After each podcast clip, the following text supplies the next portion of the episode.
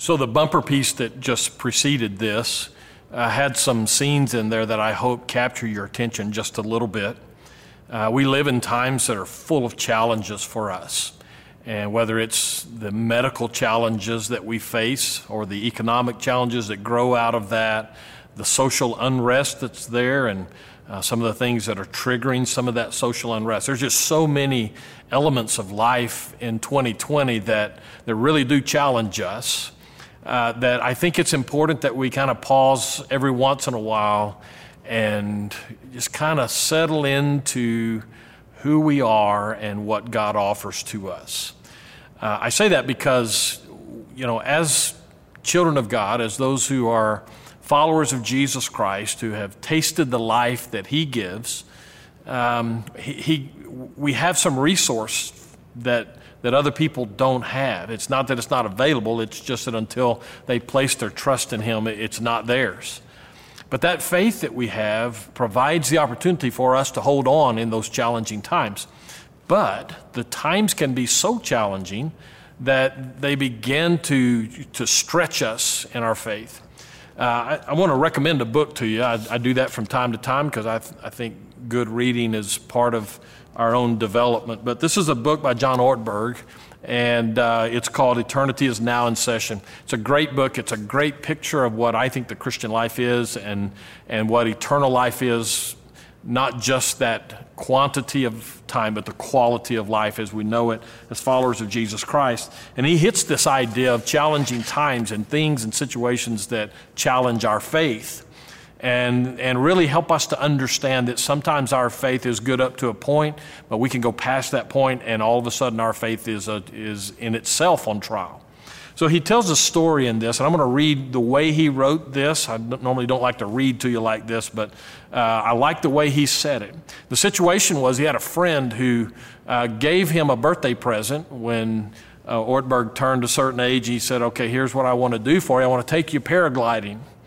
And so they went up on the mountain and or to the launch point, and they had the full um, school, the education, if you will, of what it means to paraglide and how the the uh, paraglider works and all of that. And in his mind, Ortberg said, I, I understood all of those things and I believed what I needed to. But then he says this, and I'll read now. When I was sitting back far away from the edge of the cliff, I thought I believed what I had heard. But he says, when I got to the edge, my knees did not believe it. And my palms and my armpits did not believe it. And then he closes that little section by saying, It turns out that as the edge got closer, my belief got weaker. What a great picture of how many of us as Christians respond to the challenges that we're facing today. We have faith to a point, but some things in life and sometimes those situations challenge us. That takes us to our text today. We're going to be in the book of Habakkuk. Actually, we're going to do the whole book of Habakkuk today. And uh, that means, as you know, that I can only hit a few texts, but I really want to encourage you to read the entire book. It's in that section of the Old Testament called the Minor Prophets. And Habakkuk understands something about this challenged faith. And so he says in chapter 1, verses 1 and the first part of verse 2, the oracle that Habakkuk the prophet saw. And here's what Habakkuk says O Lord, how long shall I cry for help, and you will not hear? Or cry to you violence, and you will not save? Habakkuk is facing a situation. He's a contemporary of Jeremiah, almost certainly. Uh, he's writing and prophesying a little bit before the time of Daniel and the exiles that went off uh, to Babylon. And Habakkuk is seeing things that are going around, uh, uh, going on around him, and he knows that it's not right, and he's wondering where's God in all of this.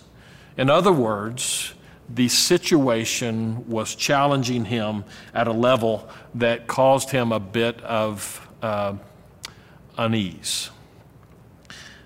So when that's you, and when you're the one whose confidence is shaken, you're the one whose faith is good to a point, but you seem to be passing that point and you're starting to wonder just a little bit about where is God in all of this.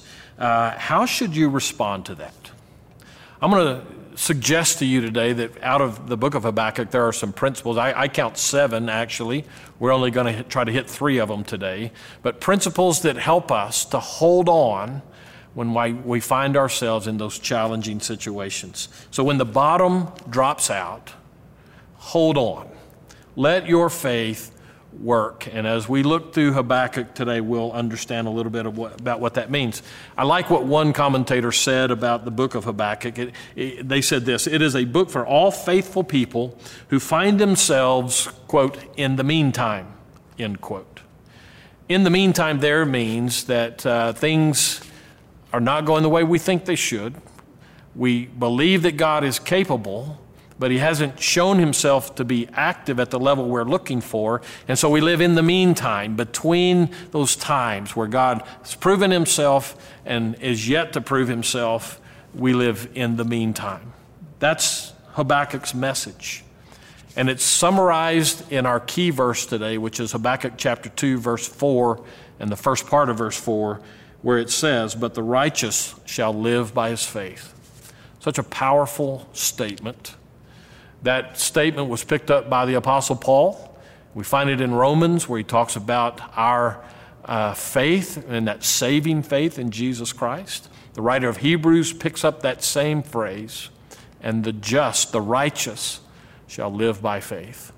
So, as we go into this time, and as we look deeper into the book of Habakkuk, I'm going to invite you to consider what's going on around you, where's God in that, and how will you hold on to your faith. We're going to give you some time to talk about these things. A couple of uh, discussion questions come up. So, whether you're by yourself and reflect on it or in a group where you can discuss it, we want you to do that now. Let's pray as we begin. Father, thank you for your word. We thank you for the way it hits us right where we live. Give us minds that are open and sharp this morning that we might hear the message of Habakkuk and apply it into our 2020 reality. And we pray these things in Jesus' name. Amen. So today we're talking about situations, and particularly the, the situation that we're in and have been in now for a while. But we're talking about these situations that have a way of kind of settling in on us and shaking our confidence in God just a little bit. I know that just that statement that I just made is enough to challenge some of us. Uh, it challenges us because we know that we should have total faith in God. We, we know that He's up to it whatever it happens to be. We know that He's capable and loving and involved in all of that. And so, in the best level of thinking, we think we should not have shaken confidence when it comes to what God is doing. But sometimes situations are big enough that they kind of steal our heart away from that. And so we, we begin to question, you know, is God in this? Maybe it's a health concern, a nagging kind of a health thing that you've had for years, or, you know, maybe it's relationships that you want to fix and can't get fixed. And over a period of time, it just that constant drag on how we have to face those things has a way of sometimes shaking our confidence in God.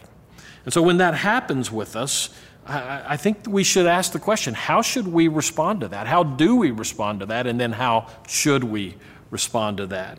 And so that gets me to the first principle. We're in Habakkuk 1, and I've already read part of this. I'm going to come back and read some more. But in, in Habakkuk 1, we find this principle, and it's a key one for us as we step into acknowledging this kind of shaken confidence.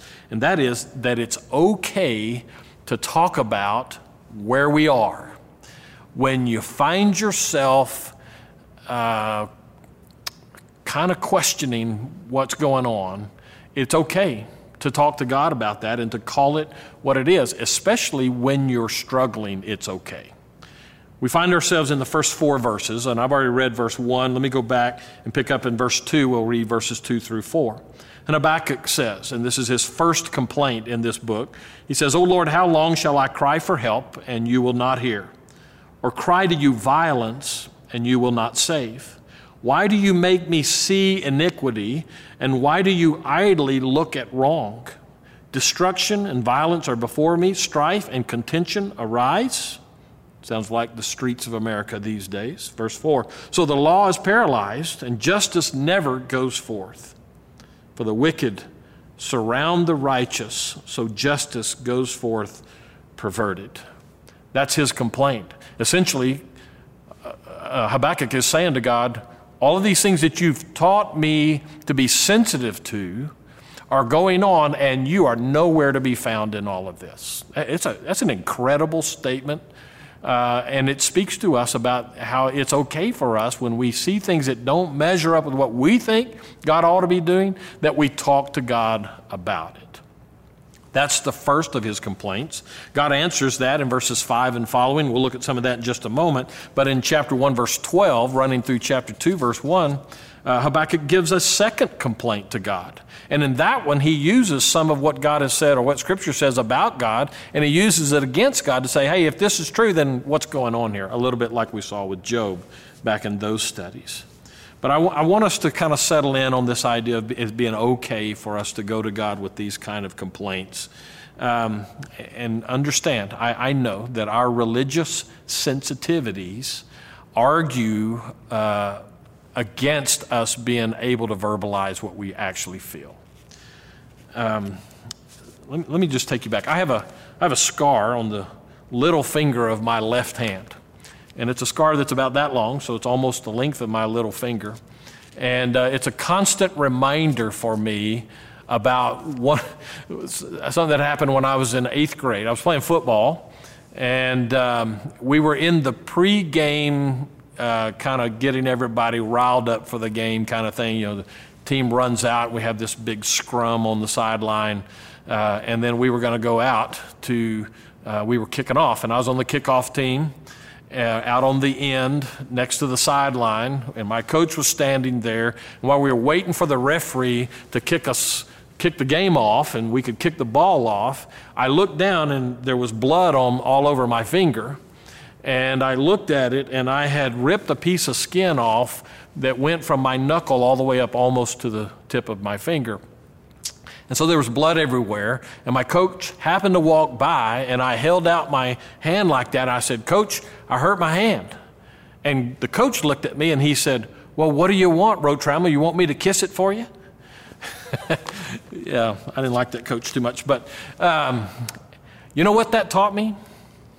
In my eighth grade mind, it taught me don't complain when things aren't going well.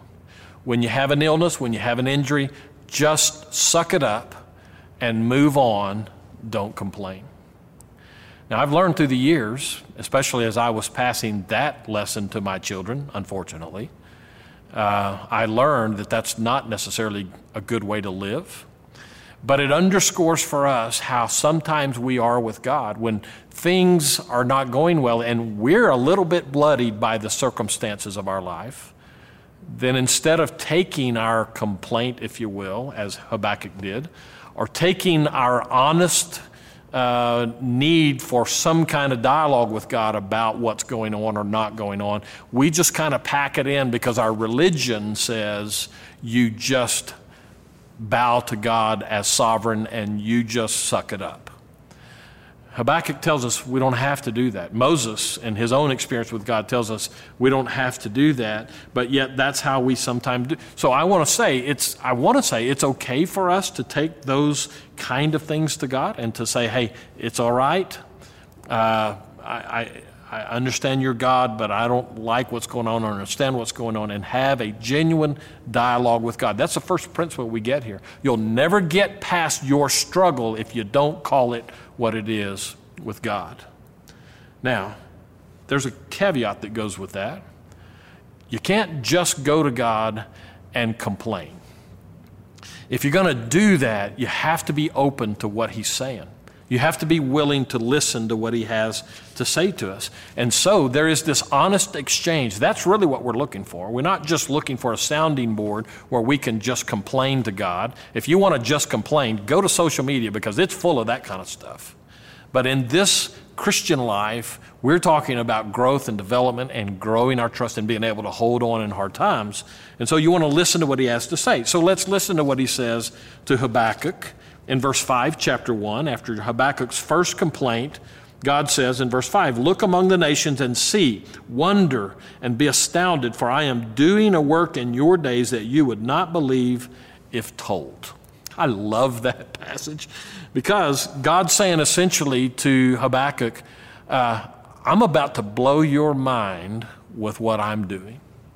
Habakkuk only sees what he sees, but by being willing to go to talk to God about it and complain to God, it opens the dialogue, and God's response is just hang on because I'm getting ready to blow your mind. In other words, I am still at work, and this is going to be a major thing. God is always at work. It was true for Habakkuk, it's true for us. Here's the second principle that grows out of this, and then there's a corollary that goes to that one. Uh, we might need to stop and look more closely at what's going on. Uh, so we're able to go to him and say, hey, let's talk about this, but we need to be willing to pause and look more deeply than just at the surface level. Look again at verse 5. Two key verbs. God says, look and see. The corollary to this one is that uh, you might need to refine your perspective because, was, because what God is doing and what He may be doing with us is not what we're expecting Him to do. Sometimes when we hold expectations out for God that are not part of God's plans, and then He doesn't do them, that makes Him suspect in our minds instead of us owning the fact that maybe we were trying to put Him in a box. So look and see, he says. You might need to stop and look more closely, but when you do stop, look at what he says and look at what he's doing and refine your perspective. That's also verse 5. Look among the nations. If we read verses 5b through 6, let me just pick up in 6. It says, For behold, I am raising up the Chaldeans, that bitter and hasty nation, who march through the breadth of the earth to seize the dwellings not their own. We could continue reading all the way through verse 11, and God is saying here, I'm going to use people that are the very definition of the things that's frustrating you about what you think I'm not doing. God is not stuck in a box, and we do not get to control what He does or how He does it. Our role is to listen, to look, and to see, and let Him be who He is and do what He's doing. That's where chapter 2, verse 4 comes in. And the just, the righteous, shall live by their faith, to trust God even when you don't know exactly what He's doing. So here's another discussion question for you. Spend a little time looking over this, and we'll come back for our final segment shortly. So, as we came into this sermon today, uh, we had a little video bumper to introduce it. And I'll just kind of take you back to that. And it showed something about the environmental crisis that we're facing. And uh, it had a shot where someone is kind of up on a ledge looking down into a valley. And uh, sometimes we feel like that. With everything else that's going on, we kind of feel like things are just on the verge of being out of control. And if we take one wrong step, then we just fall. Um, and so, as we're coming to this whole discussion, not just today, but over the last several months in these messages, We've tried to underscore the fact that we have the opportunity to make a choice, that when we start feeling like we're, we're overwhelmed with what's going on, and I know many people are feeling that way. When we start feeling overwhelmed with what's going on, what do we do to hold on? How do we respond to that so that we, we can move through it in a way, not just surviving it, but thriving in it, as we talked about a long time ago now? Uh, so, how do you do that? How do you, when you get fed up, when you get overwhelmed, how do you make it through? Habakkuk is giving us these principles that God uses to answer his problems and his struggles. And uh, so, with that in mind, let me just kind of underscore this truth that we need some reminders because sometimes our remind uh, of sometimes a situation uh, causes us to lose our perspective on what's going on, or maybe our perspective on what's going on is not all that hopeful. Let me use a, an analogy out of the sports world. Uh, most of you know that I'm a Dallas Cowboys fan. I hope that that means you pray for me on a regular basis. It's not a, it's not a happy thing to be a Cowboys fan most of the time. Um, but I, I have this, this ingrained part of me now when the Cowboys are playing and it's a game that they really need to win. I don't have much hope that they're going to be able to pull it out. I, am thinking back a couple of years ago, they played a game against the Green Bay Packers. I think it was a playoff game, but it may have been to get into the playoffs. But uh, at the end of the game, the Cowboys were ahead, but Aaron Rodgers and the Green Bay Packers were, uh, got the ball, and they were going to have to drive the field in order to win. And, and just my heart sank as soon as Aaron Rodgers stepped on the field because I just knew that the Cowboys were going to fold. And they did.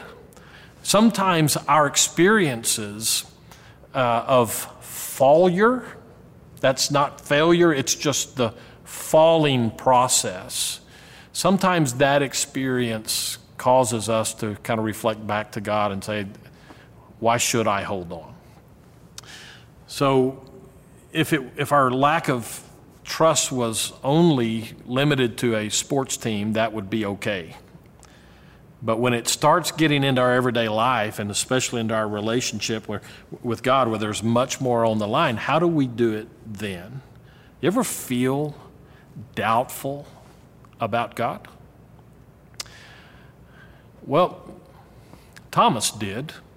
So we go from Habakkuk now to the New Testament, where we find the post resurrection accounts of Jesus. And uh, you remember his disciples are gathered and he appears to them. Thomas is not there. And so when they're telling Thomas about this appearance and this uh, reunion with Jesus, Thomas says, I don't believe that. And matter of fact, he says, I don't believe it so much that I'm going to have to have some proof about this.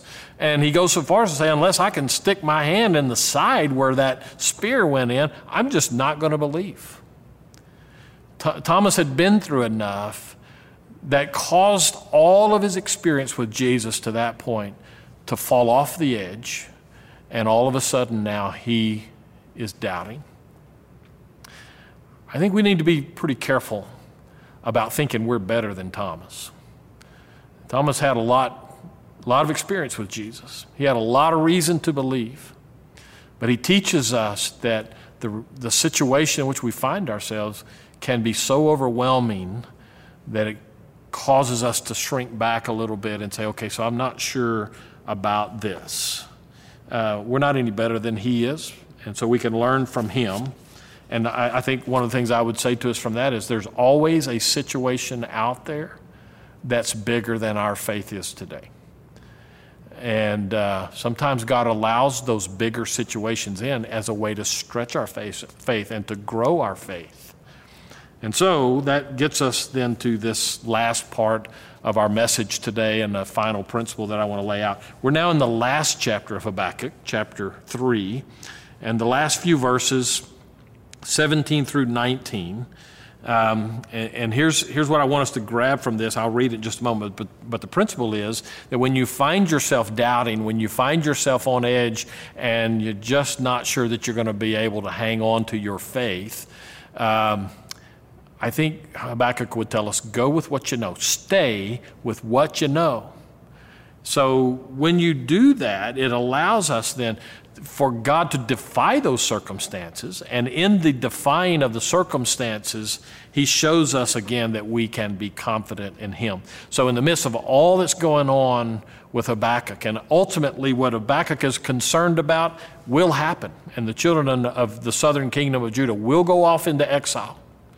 But before that ever happens, Habakkuk is having this struggle with God. And he ends this way. Verse 17, chapter 3. And though the fig tree should not blossom, nor the fruit be on the vines, the produce of the olive fail, and the fields yield no food, the flock be cut off from the fold, and there be no herd in the stalls. That's, that's all saying in this agrarian economy that you guys are running, uh, even when everything stops producing. That's verse 17. Verse 18 picks up and he says, Yet I will rejoice in the Lord. I will take joy in the I will take joy in the God of my salvation. God, the Lord, is my strength. He makes my feet like the deer's. He makes me tread on my high places. And then he closes with a statement to the choir master. All of that comes together for us to finally say, Habakkuk says, even though all these things are going wrong and my complaint before God is real, and we've had this discussion, Habakkuk comes back and he says, I'm going to go with what I know about who this God is. To close today, I just want to say to you it's a good exercise for you to walk away, step back from everything that's going on around you, and remember what you know about God. Look backwards in your life, trace His hand as He has walked you to this point in your life, and understand God did not bring you this far only to abandon you now. So you hold on to what you know. That pushes me to uh, a poem, and it's actually a hymn, or it's made into a hymn. Uh, this was penned by a guy named uh, William Cowper. It looks like Cowper, but uh, it's pronounced Cooper. Uh, he's also the one, by the way, who wrote that poem that says God moves in mysterious ways his wonders to perform. He plants his footsteps in the sea and rides upon the storm. Uh, a lot of people think that's scripture, but it's actually just a poem that this guy wrote. Uh, and this guy, by the way, suffered from depression and suffered from a lot of things going wrong in his life. And so he writes this poem that becomes a great hymn of our faith based on these last three verses of Habakkuk 3. And here's what it says the, the title of the, poem, uh, the hymn is Sometimes a Light Surprises. Listen to these words. I'll read the first and the last stanza. Sometimes a light surprises the Christian while he sings. It is the Lord who rises with healing on his wings. When comforts are declining, he grants the soul again a season of clear shining to cheer it after rain. Final stanza. Though vine nor fig, neither their wanted fruit shall bear, Though all the fields should wither, no flocks nor herds be there, yet God the same abiding, his praise shall tune my voice. For while in him confiding, I cannot but rejoice. In these days of struggles, in these days that challenge our faith, hold on. Go with what you know about God. Rehearse that, review that, ask God to show you fresh things about him and about what He's doing and hold on because the just shall live by his faith. God bless you. We're praying for you. We'll see you next week.